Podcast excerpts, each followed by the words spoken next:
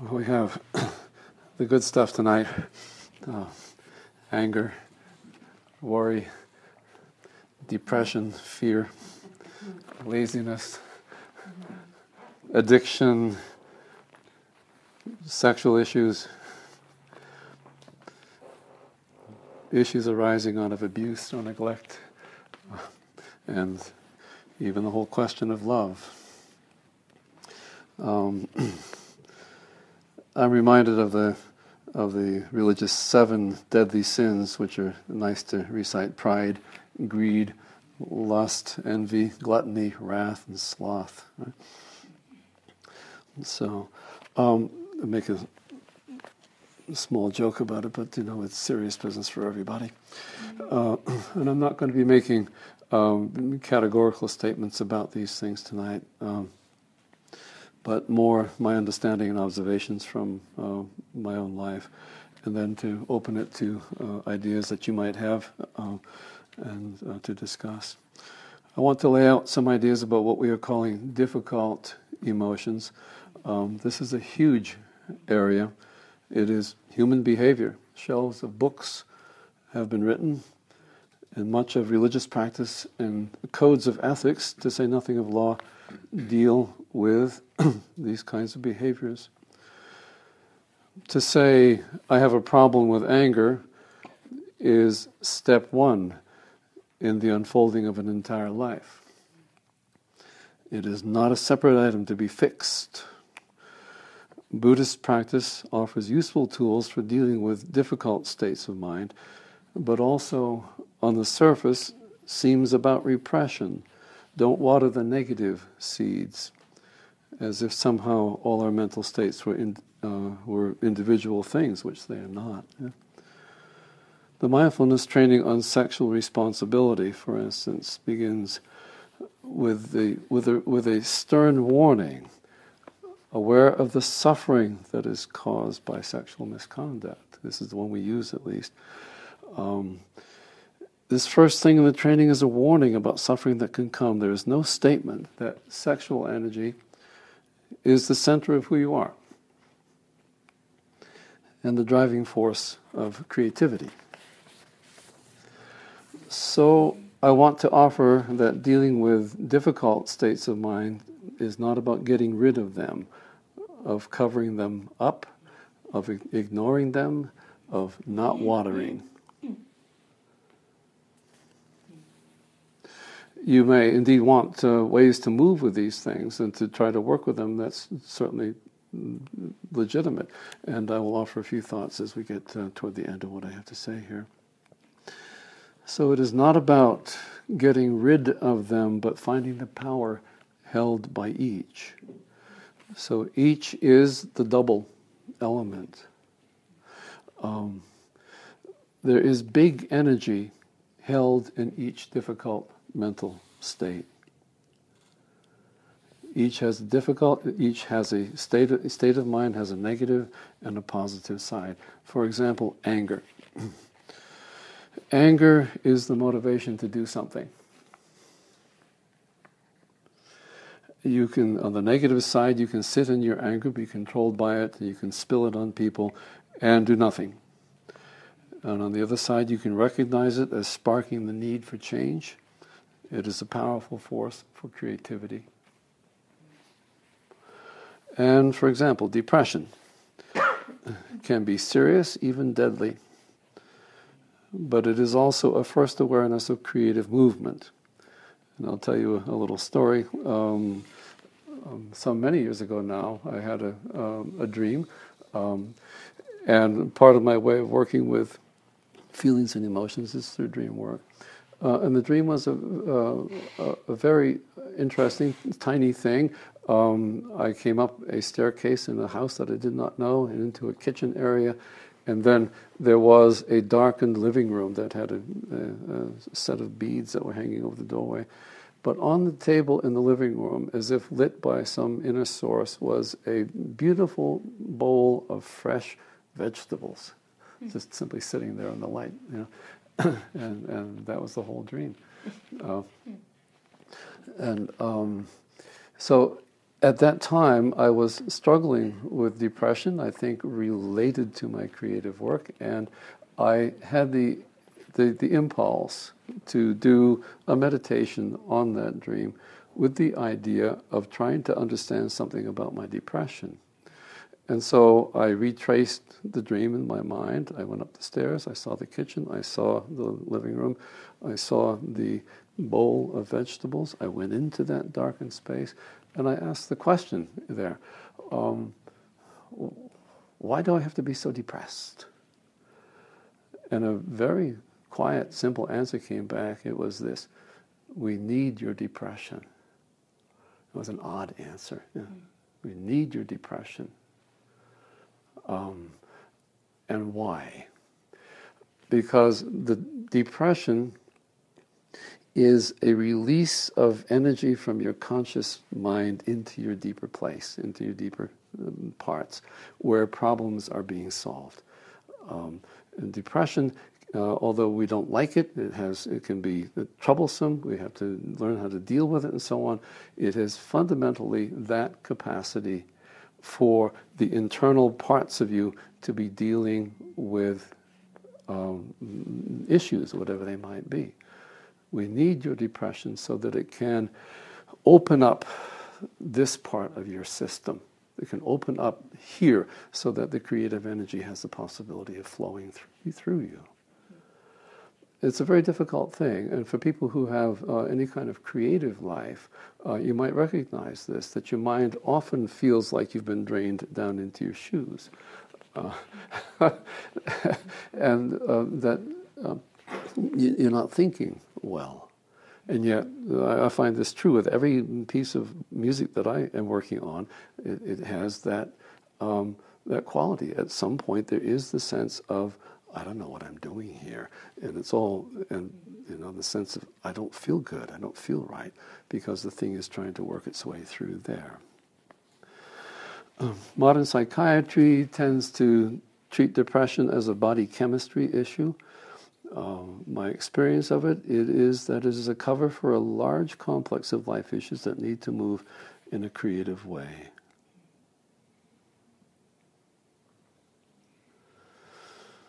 Hmm. And I'm not a, not, I'm not a quote unquote happy person. uh, my wife goes, oh. she uh, would say um, that's true. Uh, she would uh, uh, attribute it to my Slavic uh, temperament but it is, has a lot to do with that kind of preoccupation of something which is going deep. Okay, further example sexual pressure, which we all experience in any number of ways. It can be expressed in any number of damaging ways. It may itself be the expression of deeper unhappy issues, such as abuse. But it is the driving force of all creative ideas. Every aspect of the physical world is the result of sexual energy. Hmm. Um, so that takes me back just momentarily because I've always been struggling with that mindfulness training about uh, the very first thing being a stern warning about the sexual power. It is powerful. This is why we have the warnings.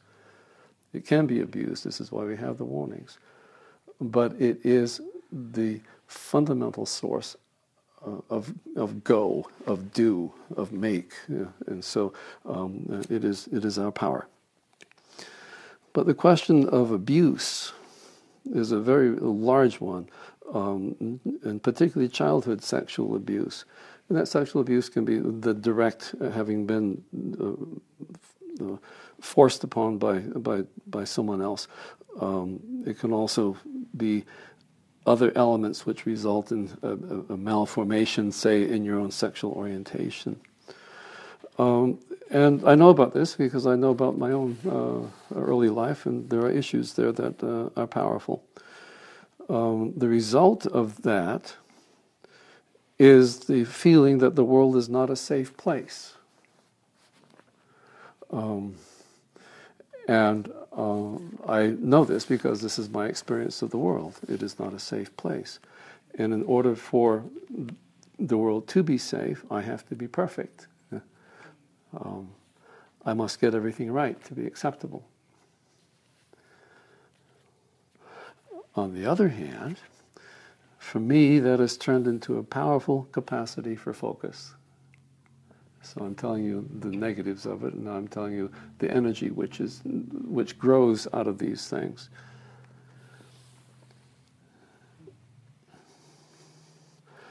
Also, the capacity for getting every detail right in my composing work. Also, being a quote unquote nice person, always aware of other people's feelings, being a helpful person. And through that, through the, the fact of early abuse, I have a powerful connection to my inner imaginative world. Out of the simple need to survive, my child psyche split itself and part disappeared into the deep unconscious, just as safety. You know, we, nobody can touch us there, right? Being totally not aware of this until much later in my life. As this part began to return, as I worked on it through uh, dream work especially,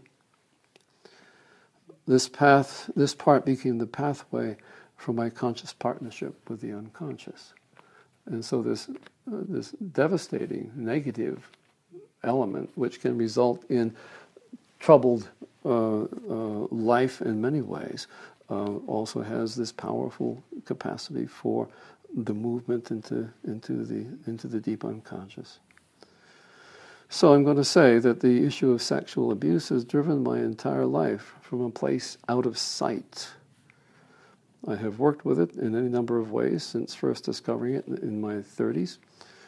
Rational understanding through therapy allowed for a functional stability but did not alter the root. What has moved it is a deep, a deepening meditation practice, particularly the practice of holding. And I'll say more about that uh, as I come toward the end of my, my thoughts here. I will make up a number here and say that 99.9% of our deep emotional and spiritual lives and their further connection and presence with the universal source are out of sight. They are not touched directly by consciousness. The other 0.1% or less is consciousness. Uh, this is our powerful tool for choice. But most of us believe that it is the whole story. In dismissing the so called mystical elements, those things that we don't understand, in favor of so called rational, pragmatic approach, we cut off the real basis for choice making and flow. What is missing in a purely rational approach is the flowing interaction with what I call the other side the unconscious in all its depths. In the description of the Bodhisattva, the Bodhisattva Avalokiteshvara, the serene riding of the waves of birth and death. Yeah, I've loved that statement. Yeah, the serene riding of the waves of birth and death. And in our case, the not so serene but amazing journey in tandem with the other side. So, this capacity for riding with, for floating with, for um, coming into relationship with your other side, as opposed to standing on this side and saying that my rational mind is the whole thing and I have to solve my problems with my rational mind. This is not really how it works all uh, to the best. With this understanding, with the capacity for this flow back and forth, things show up that can never be conceived rationally. I have this experience every single time I write a piece of music um, that I could not have made this up. No, there's no way that my rational, conscious mind could have come up with that idea, that way of, of, of dealing with things the way in which things, that is, the way in which difficult mental states unfold, that is, begin to move, uh, takes time. The conscious mind has willpower, a sense of the good, a code of ethics, all of which are extremely useful. But to say, I will not drink, for instance, I will control my anger, I will control myself sexually, does not change the root. For me, real change began with crisis, by disaster, by breaking. Something which nobody wants.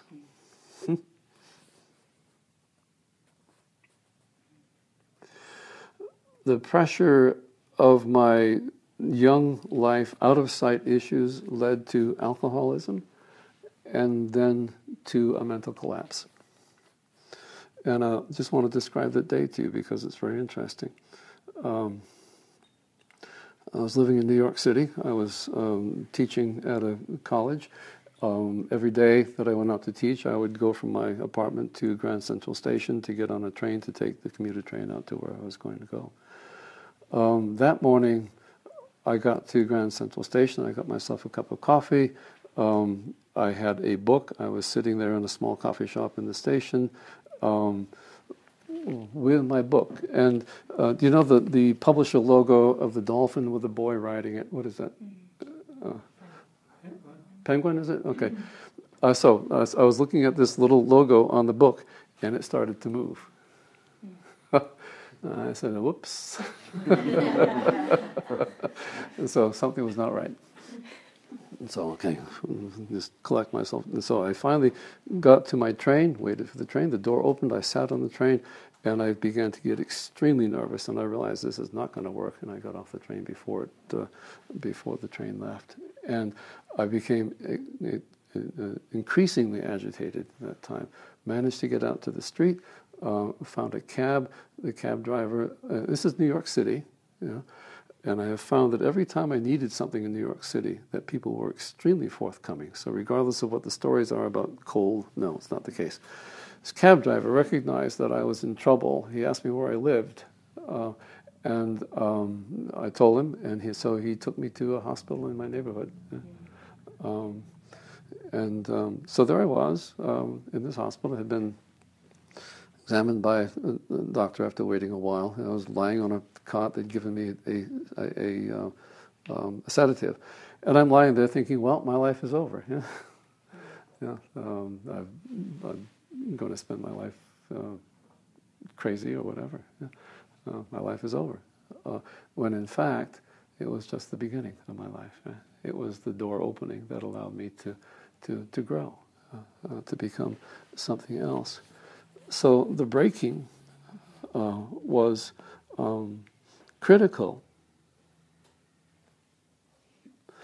And this collapse rose from the deep unconscious. It was not something that I could talk myself into or think myself into or pose a problem for myself. I am now going to meditate about this.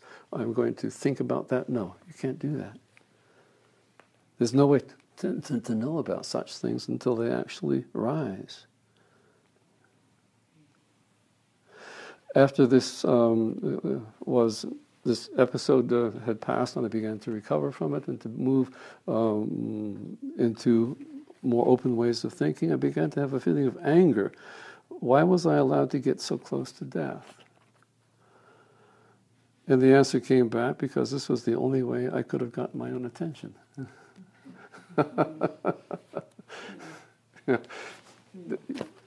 I couldn't break into it myself. Yeah. So this had to come from somewhere else than my conscious mind. And out of this began to grow the bigger picture of who I truly was and why I was in this world at this time.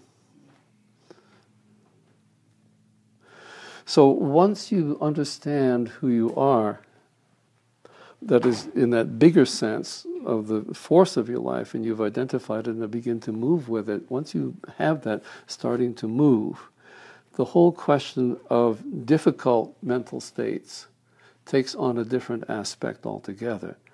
Uh, rather than trying to fix isolated problems, the full power of a life begins to move forward, and in that many that motion, many problems begin to release themselves. Yeah, there's still work to be done. You know, the roots of issues are are there, and and they will continue to move. But you are allowing yourself the full positive power of who you are, as opposed to the preoccupation with I must fix this, this, this, or this.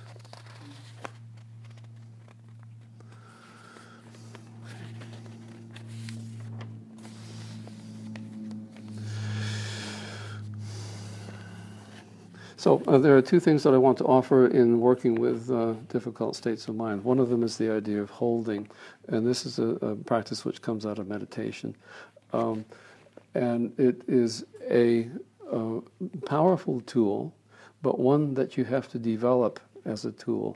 Uh, I know any number of people whom I've introduced to some aspect of meditation, and they essentially try it once or twice and say, "Well, it didn't work."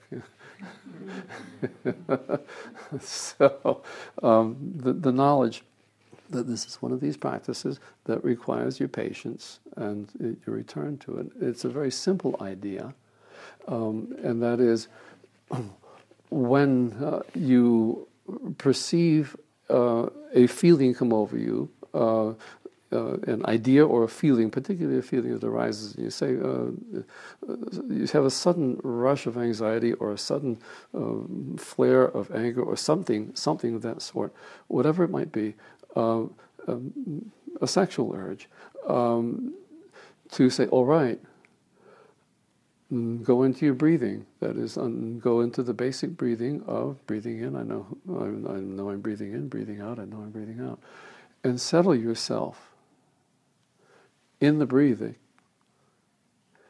And then once you feel a sense of being settled in your breathing, then add the thought breathing in, I feel anger. Breathing out, I embrace the anger. And just keep doing that. Okay, I'll come back to that in a minute because uh, the second thing I want to talk about is walking. Um, I do uh, most of my meditation walking as opposed to sitting. Uh, and uh, I'll just give you a little fill in here on some um, things that I found. There is an old Latin phrase, solvitur ambulando. It is solved by walking. There's a centuries old tradition that good ideas come while walking. Walking is found, fun, uh, foundational to my creative life. Intuition and intellect, unconscious and conscious minds are engaged together by the alternating motion of the legs and swinging arms. The Danish philosopher Kierkegaard wrote the following Above all, do not lose your desire to walk. Every day I walk myself into a state of well being. I have walked myself into my best thoughts. If one just keeps on walking, everything will be all right. Yeah. this is a very fine idea. Yeah. Um, and uh, I've used it for years. Uh, this is, um, it's not will I get to time to walk or will I get time to exercise, but particularly will I get time to walk? That's not the question. It is now a fundamental, foundational part of, of how I live and how I do my, uh, my creative work. So the holding exercise I do while walking, uh, and I can describe it uh, a little bit to you. Um, but I, I, do a lot of walking out in the Blue Mountain on the trails out there. Um, and to go into that mode of breathing, settling the breathing while walking, breathing in, I know I'm breathing in, breathing out, and just moving with that until until you feel settled and then the thought that might come to mind. And the ones that I've been working on lately have to do with sexual abuse. And I can begin to hold a thought of that sort, say, realizing that there was sexual abuse, embracing that, hold that thought, hold it, and continue with that. Continue with it again and again and again, breathing in, I have this feeling, breathing out, I hold this feeling. Patiently doing this until it begins to shift. It will shift, it will show you another word, it will show you another thing, another picture, another thought.